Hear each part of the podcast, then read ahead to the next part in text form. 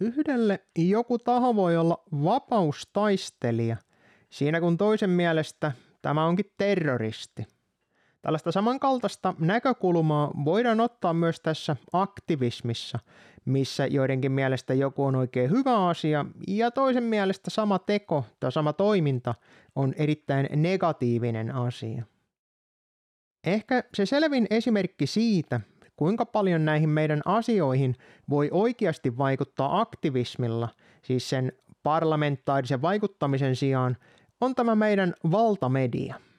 Yhtäkään journalistia, kun ei sieltä taida enää nykyään löytyä sieltä toimittelijoiden joukosta, vaan ne on kaikki hyvin pitkälle yhden jos jonkin sortin aktivisteja, joiden tehtävä ja intohimo näyttäisi olevan se, että nimenomaan siinä puututaan ihmisten asioihin ja ohjataan sitä kansaa siihen haluttuun suuntaan. Tämä huoltovarmuuskeskuksen mediapooli, siis se taho, joka siellä takana on se organisaatio, on sellainen, joka puuttuu tietyissä asioissa tähän meidän virallisen tarinan ohjaamiseen. Toimittelijat kutsuu tietysti kaikkia, mikä mediapoolista puhuu, niin salaliittoteoriaksi – mutta kun koko organisaation tehtävä ihan heidän itsensä kertomana on nimenomaan tulkita sitä päättäjien näkemystä medialle ja siinä saada se kansan suosio sille ajetulle asialle, niin ei se nyt kyllä mikään salaliittoteoria ole. Moinen organisaatio on tietysti sodan ulkopuolella, siis siinä aikana kun ollaan rauhassa, niin kansanvaltaan nähden, niin se on aika lailla sen vastainen – Toisaalta eipä meillä demokratia nyt ole ollut edes nimeksi asti tuolla hallinnossa, joten mikäpä siinä. Eli aktivismilla voi kyllä muuttaa niitä asioita, mutta siihen tarvitaan tiettyjä asioita, että se voisi onnistua. Kaksi sellaista tärkeintä asiaa tässä aktivismissa on se, että pitää olla organisaatio siellä taustalla ja sitten sillä organisaatiolla pitää olla resursseja – jos molemmat on kunnossa, niin voi sanoa melkein, että taivas on rajana siihen, että mitä ja miten sillä aktivismilla kyetään oikeasti asioita muuttamaan tässä maailmassa. Jos ajatellaan Suomea, niin, niin Suomessahan on puolen miljardin euron budjetilla rullaava Yle, joka sillä aktivismillaan on nyt onnistunut ajamaan kansan aivan täysin paniikkiin ja vaatii silleen vaatimalla loppujenkin oikeuksien ja vapauksien antamista joillekin auktoriteetille, jotka sitten puolestaan on valmiita antamaan sen välittömästi sen vallan jollekin ylikansalliselle organisaatiolle. Siis se on sitä aktivismia, ei sitä parlamentaarista demokratiaa, vaikka sitä nyt kuinka koitetaankin täällä teeskennellä. Hyvänä puolenahan tässä on se, että asia voidaan nähdä niin, että kyllä sillä aktivismilla voidaan vaikuttaa koko maan suuntaan. Muodena puolena taas on se, että siinä samalla nähdään, että minkä verran resursseja ja kuinka iso se organisaatio pitää olla, jos haluaa tällaista massiivista muutosta. Paitsi että ei, se ei pidä aivan paikkansa. Tällaisen totalitarismin pystyssä pitämiseen tarvitaan kyllä moinen määrä resurssia ja tällainen valtava organisaatio, mutta tämän organisaation kampittamiseen ei tarvita kuin pieni osa siitä vallasta, mitä siinä tarvitaan todellisen sen muutoksen tekemiseen, kunhan vaan ne muutosta tekevät osaa kohdistaa sen oman pienen määrän valtaansa oikein, eikä lähde tappelemaan niitä tuulimyllyjä vastaan. Mun omalla kohdalla tämä aihe on vähän ristiriitainen, voidaan sanoa. Samalla kun seuraa tätä, miten koko maailma ja pienessä mittakaavassa tietysti Suomikin ajetaan kohti tota kuilua, niin samalla tuo ihmisten vapaa tahto ja mun oma vakaumus siitä, että kukaan ei ole oikeutettu valtaan kenenkään muun yli missään vaiheessa, niin se pitää mut vähän silleen epäilevänä tähän koko aktivismiin.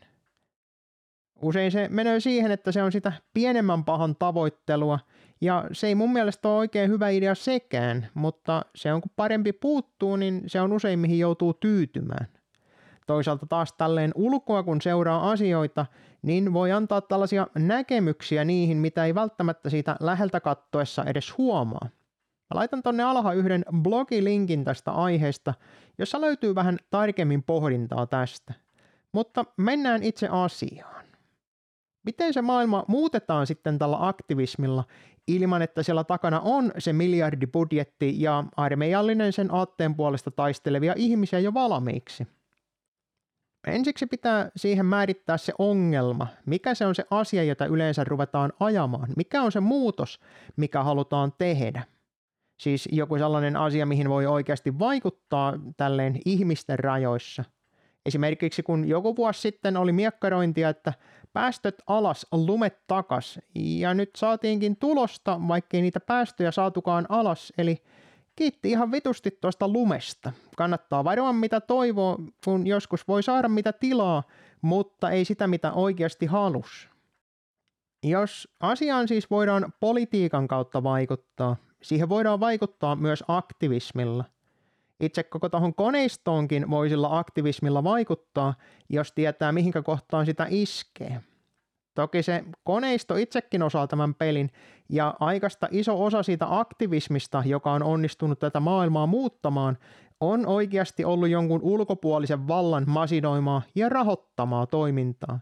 Tällaiset värivallankumoukset ja vastaavat on ollut kaikkia muuta kuin mitä kansalle väitetään, eli tällaista kansan spontaania lähes ruohonjuuritason toimintaa.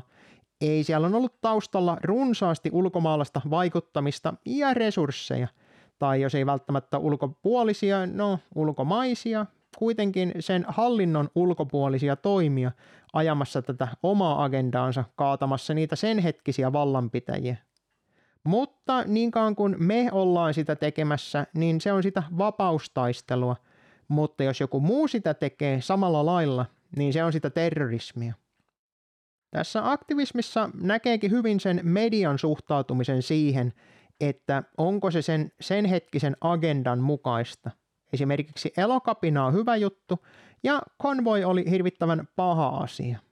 Tosin viime kesänä nähtiin siinä elokapinan yhteydessä hieno esimerkki siitä, kuinka se agendan mukainen aktivismi voi olla niin, että välillä siihenkin joudutaan puuttumaan siis virkavallan toimesta, kun se pakotetaan siihen toimintaan.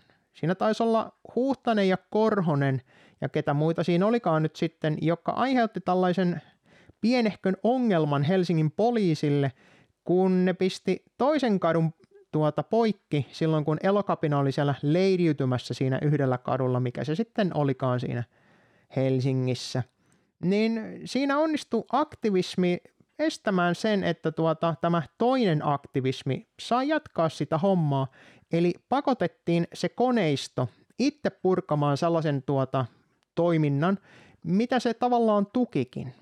Toisaalta taas, jos ajatellaan, että aktivismilla toisen aktivistiryhmän aktivismin keskeyttäminen, niin onko se nyt sitten oikein hyvä asia ja kenen pussiin se nyt sitten pelaa.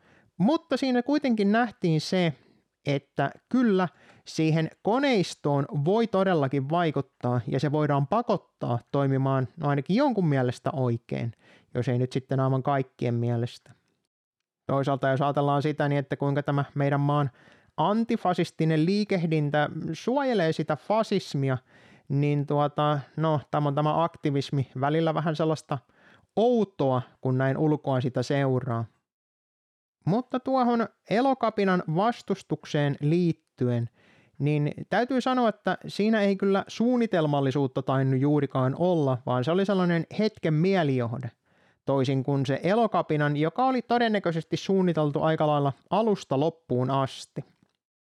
Ja mikä siinä elokapinan suunnitelmassa paistokin oli hyvin se, että se oli suunniteltu ylältä alusta loppuun asti. Ei yksikään siellä kadulla ollut tainnut tietää yhtään, mikä se sen hetkinen suunnitelma on, ja joka tapauksessa se jouduttiin purkamaan, kun jouduttiin teeskentelemään tällaista oikeusvaltiota – Koneisto siis suojeli siinä itseään siis sen elokapinan kustannuksella. Siinähän kävi sitten niin, että kun samaa yritettiin hetken päästä uudestaan, niin ne taisi olla ne elokapinan vastustajat, jotka lähti sitten siitä aika lailla koppiin. Ja siinä poliisi tosiaan näytti sen kaapin paikan, että me päätämme kuka saa ja missä saa miekkaroida. Jostain kumman syystä elokapina sai jatkaa silloin sitä miekkarointia. Miekkaroinnit onkin usein se asia, mitä monet pitää siinä ainoana oikeana aktivismina. Ja monelle järjestäjälle tuntuu olevan kovin sellainen halveksuttava kanta niitä kohtaan, jotka vaan netissä mesoa, eikä tuu sinne kadulle. Tokihan se näin on, mutta iso osa näistä Suomen miakkareista, mitä järjestetään ympäri maata, niin ei niistä nyt kyllä hirvittävästi ole hyötyä oikeastaan kenellekään ja mihinkään. Kaikki se energia ja ne resurssit, mitä siihen kulutetaan, niin mun nähdäkseni kannattaisi käyttää johonkin muuhun. Tosin mihin on se isompi juttu? Se onkin näissä aktivismissa se, että tätä elokapinaa lukuun ottamatta se ensimmäinen kriteeri usein tuppaa kusemaan, eli se on se organisaatio. Se vaatii järjestelmällisyyttä, se vaatii suunnitelmallisuutta ja toimijakseen kunnolla se vaatii aika helvetin paljon osaamista siitä, että miten tällaista hommaa yleensäkään hoidetaan. On kohtuullisen helppoa olla aktivisti, joka tekee paljon, mutta on tosi vaikea olla jonkinmoinen organisaattori, joka mahdollistaa sen, että se aktivistien into ei mene siihen tuuleen huutamiseen niin kuin se yleensä tuppaa menemään. Itse se organisaatio, sen luominen ja vahvistaminen on tietysti vain pieni osa sitä kokonaisuutta, mutta jos ei sinne saada ihmisiä, jotka osaa, kykenee ja haluaa tehdä sitä hommaa, niin siitä ei kyllä loppuviimein tule yhtään mitään. Usein myös luullaan, että joku liike tai tällainen vastaava organisaatio tarvitsee oikeasti jonkun johtajan. Ei, ei johtaja välttämättä tarvita. Tarvitaan tällaisia organisaattoreita, jotka tuota, ajaa sitä asiaa eteenpäin, mutta siinä on sellainen ero näiden johtajan ja organisaattorin kanssa on lähinnä siinä, että johtaja on yleensä se, joka haluaa sen vallan sille itselleen, siinä kun tämä organisaattori vaan ajaa sitä asiaa eteenpäin ja pyrkii auttamaan muita, eli niitä aktivisteja, olemaan parempia versioita itsestään ja saamaan sen asian eteenpäin. Johtajissa on yleensä se myöskin mukana, että niiden ympärille tuppaa muodostumaan jonkunmoinen henkilökultti, mikä toki auttaa siinä liikkeen kasvussa tiettyyn pisteeseen asti, jonka jälkeen se selvä johtaja saattaa aiheuttaa kuitenkin päinvastaisen reaktion ja kuihduttaa koko homman pahimmassa tapauksessa. Suomalaiset on kuitenkin keskimäärin kovin helposti tällaisen suuren johtajan kelkkaan hyppääviä idolia palvovia, konformisteja ja kollektivistia, joka tietysti kannattaa ottaa huomioon siinä organisaatiota rakentaessa. Johtajassa on toki tiettyjä etuja, kuten esimerkiksi se, että sitten kun se homma menee perseelleen, niin johtajahan siinä kantaa sen vastuun. Siis ainakin sellainen hyvä johtaja niin tekisi. Todennäköisesti Suomessa on kuitenkin useita hyvinkin toimivia organisaatioita, jotka tekee sitä aktivismia omalla tavallaan – julkinen vaan juurikaan kuulu, koska media pitää siitä kyllä huolen, että sellaisia vääriä mielipiteitä ja niiden tekemää aktivismia, niin niistä ei kyllä hirvittävästi puhuta. Yksi tällainen ryhmä, jonka mä nostaa esiin tässä kohtaa, on MKR, eli moniammatillinen K-kriisin ratkaisuryhmä. Ulospäinhän sitä porukasta ei kovin paljon näy, ei kuulu, mutta sitä vähänkin tarkemmin seuraamalla, niin aika lailla vilkasta siellä näyttäisi toiminta kuitenkin olevan. Tullaanko siitä kuulemaan sitten isosti johonkin vaiheessa? No se jää nähtäväksi, mutta potentiaalia siellä suunnassa kuitenkin on, niin sen organisaation kuin sen toisenkin tärkeän osan kannalta. Toinen tällainen merkille pantava organisaatio, mitä mä haluan nostaa ylös, on Vapauden puolesta, joka on hoksannut esimerkiksi sen kriittisen seikan, että se meno pitää olla myös mukavaa, eikä pelkästään sellaista totista vääntämistä. Eli ne järjestää tällaisia bileitä. Heistä varmaan tullaan kyllä kuulemaan moneen kertaan tässä tulevina aikoina, mä veikkaan. Mutta tosiaan se toinen kriittinen osa, eli ne resurssit – Resurssit olisi hyvin tärkeitä siinä perustamisvaiheessa ja siihen kasvamiseen, kun tarvitaan alkuhankintoja sille hommalle, ja toki sitten niihin juokseviin kuluihin sitten menee oma osansa. Niin ihmisresurssit kuin puhtaasti se hillo, jota siihen tarvitaan siihen hommaan. Talkootyöllä saadaan tietysti paljon aikaiseksi, mutta ei sillä kyllä pitempää taistelua voida voittaa, ja aina harva asia saadaan kuitenkin ratkaistua sellaisella kertaheitolla, että se talkootyöllä koko homma toimisi. Se onkin monelle liikkeelle kovin tällainen elämä ja kuoleman kysymys, että saadaanko se homma rahoitettua, että se pysyy elossa. Niin, mitenkä se edes saata rahoitettua? Saada ne resurssit kasaan. Ensiksi pitää pohtia sitä, että löytyykö sille asialle kannatusta, minkä verran, koska olisi aika tärkeä tekijä sen suhteen, että jos sillä asialla ei ole suurempaa kannatusta, niin onko se edes mahdollista saada sinne tuota minkäänlaista rahoitusta sinne taakse, paitsi tietysti jos aktivistit itse kykenee sen homman omasta pussistaan rahoittamaan. Jos se asia, mitä ajetaan, on virallisen tarinan mukainen, niin sille aktivismille voi kyllä hakea rahaa oikeastaan ties mistä. Ja voi hakea jopa valtiolta tai yrityksiltä mennä niiltä pyytämään almuja, että saadaan se homma eteenpäin. Samaten kuin värivallankumouksia ja vastaavia, niin yleensä sitä rahoitusta kyllä löytyy ja se oikeastaan ilmaantuu itsestään, jolloin tietysti testataan sitä sen ryhmittymän omaa moraalia, että onko se oikein käydä sitä valtaa vastaan jonkun toisen vallan rahoittamana. Jostain syystä kuitenkin niitä aina löytyy tällaisiin rahaa. Oikein myös sellaiseen toimintaan, jota voitaisiin kutsua myös tällaiseksi kontrolloiduksi oppositioksi. Rahoitetaan siis tällaisia riitapukaria tai muita vastaavia tahoja, jotka on siellä niin sanotussa oppositiossa. Ja sillä pienellä sijoituksella pystytään periaatteessa pitämään koko sen paikan oppositio aivan täysin polvillaan, koska kaikki se aika ja vaiva, mitä siellä tehdään, jää siihen riitelyyn. Tietysti tällaisen rahoittamistahan voitaisiin sanoa, että no eivät ne nyt niin menisi tekemään, mutta jos ajatellaan, että ne ihmiset, jotka oikeasti osaa tämän valtapelin, on pysynyt siellä huipulla hyvin pitkään ja on keksinyt sen, että millä se oppositio pidetään polvillaan. Mä en keksi kovin montaa parempaa konstia, kun pienellä sijoituksella palkata sinne tahoja, jotka pitää sen opposition kurissa, siis keskinäisessä riitelyssä. No mutta jos kuvitellaan, että se organisaatio on saatu kasaan ja niitä resurssiakin on sen verran, ettei vaan ole se ylähuuli siinä leivän päällä ja leipäkin piti ostaa itse, niin tarvitaan strategioita ja oletettavasti myös useita eri taktiikoita ajamaan sitä asiaa eteenpäin oli se taktiikka toimia sitten mikä tahansa, niin se yleensä kannattaa suunnitella silleen loppuun saakka, ei vaan siihen ensikontaktiin, miten ne yleensä suunnitellaan. Voidaan puhua niin sanotusta hallitusta oma-aloitteisuudesta, eli aktivistit jo tietää valmiiksi, että miten reagoida sitten kun se etenee tiettyyn pisteeseen saakka – Elokapinahan teki tästä hienosti, että niillä oli valmiiksi siellä joukot, jotka oli pidätyksen jälkeiset tukijoukot, eli kun joku joutui pidätetyksi, niin sieltä oltiin sitten vastaan ottamassa näitä tahoja, kun niitä poliisi sitten seuraavina päivinä rupesi vapauttamaan. Mitään yksittäistä konstia, sellaista taikaluotiahan tässä ei ole olemassa, vaan se koko aktivismi, se pitää sovittaa siihen tilanteeseen, siihen ajettuun asiaan ja siihen mahdolliseen kannattajakuntaan nähden sovitettuna. Jos se ajettava asia ei valmiiksi omaa jo kannatusta enemmistön kansasta, niin pitääkin vähän miettiä, että vaaditaanko ensin jonkunmoinen muutos siihen sen hetkiseen ilmapiiriin, että se muutos voisi edes tapahtua, vai onko siellä taustalla valmiiksi jo sitä kovaa kapinahenkeä silleen hitaasti muhimassa, että sitten kun aktivistit alkaa jotain tekemään, niin yhtäkkiä ne massat siihen innostuu ja liittyy mukaan.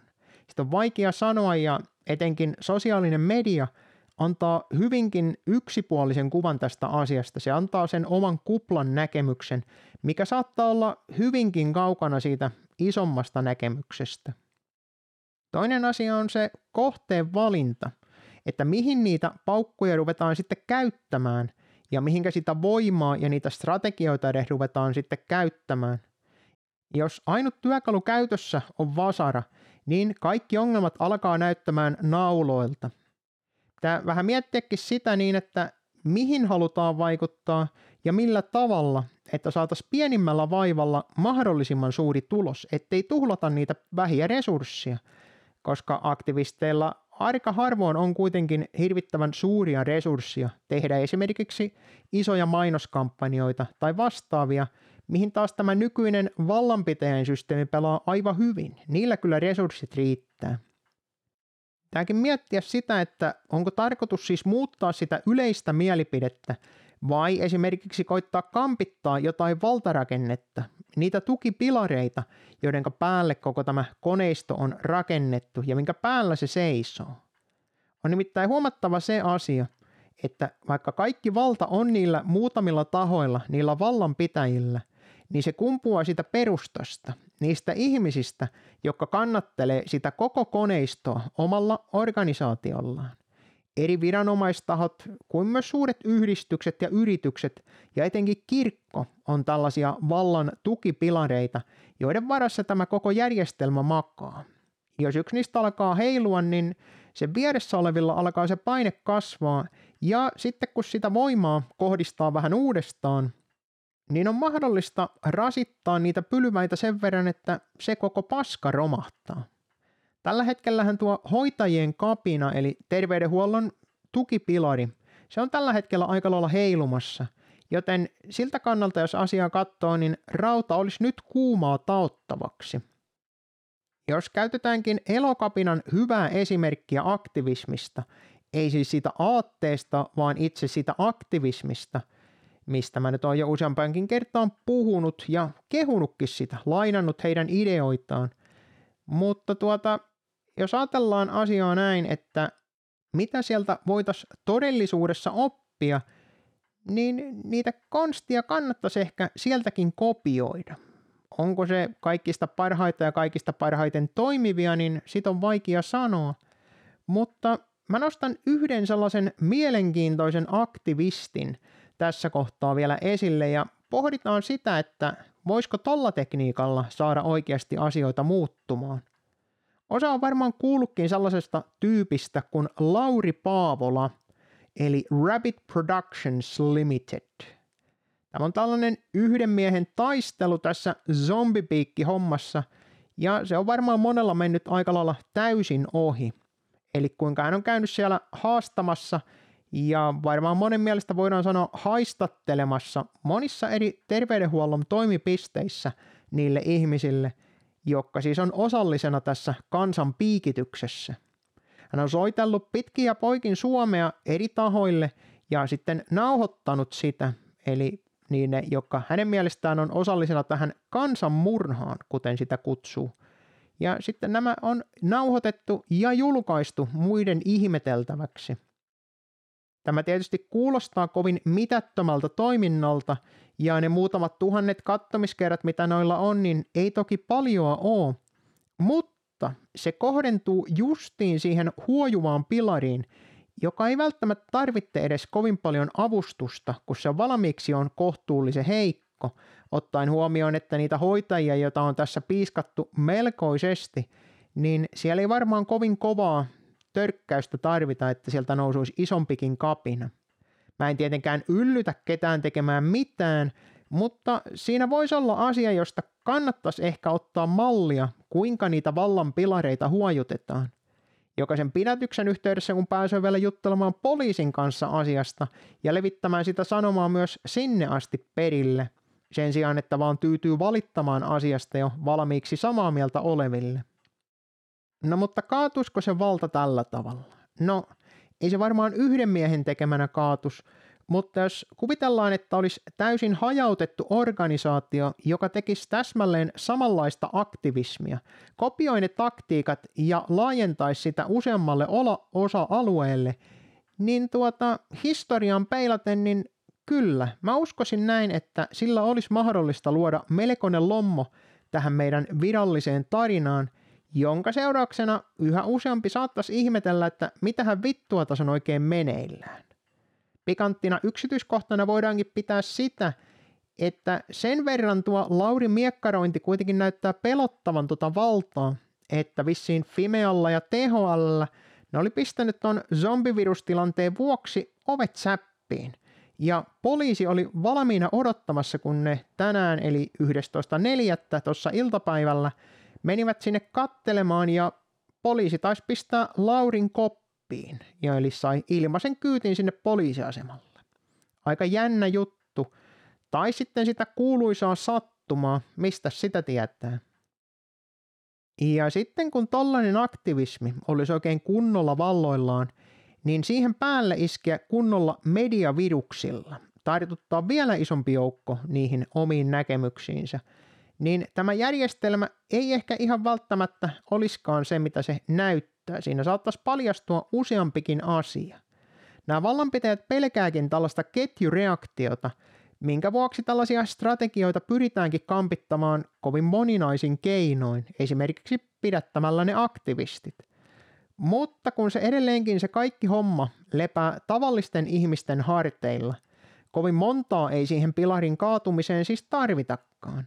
Suurin osa noista ihmisistä, jotka siellä on noissa viranomaisissa, niin on edelleenkin niin sanotusti kunnon kansalaisia, hyviä ihmisiä, jotka haluaa toisille hyvää ja tietysti itselleenkin hyvää.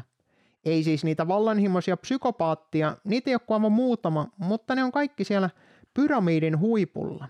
Sinne huipulle, kun ei oikeastaan muuten pääse, se kun on se kilpailun luonne. Mutta otetaan vielä loppuun pikkuinen funtsittavaa aktivismista noin yleensä. Koko aktivismin juttuhan on usein kysymys siitä, että onko se virallinen tarina oikeassa, vaiko ne aktivistit, jotka koittaa sitä yhteistä tarinaa muuttaa. Mä en sitä tiedä. Ja aktivismi ja sen ajamat asiat ei automaattisesti edes lupaa yleensä mitään parannusta, mutta muutosta. Onko se muutos sitten hyväksi vai pahaksi, sitä on vaikea sanoa ja kovin moni ei yleensä edes halua sitä asiaa muuttavan syystä tai toisesta.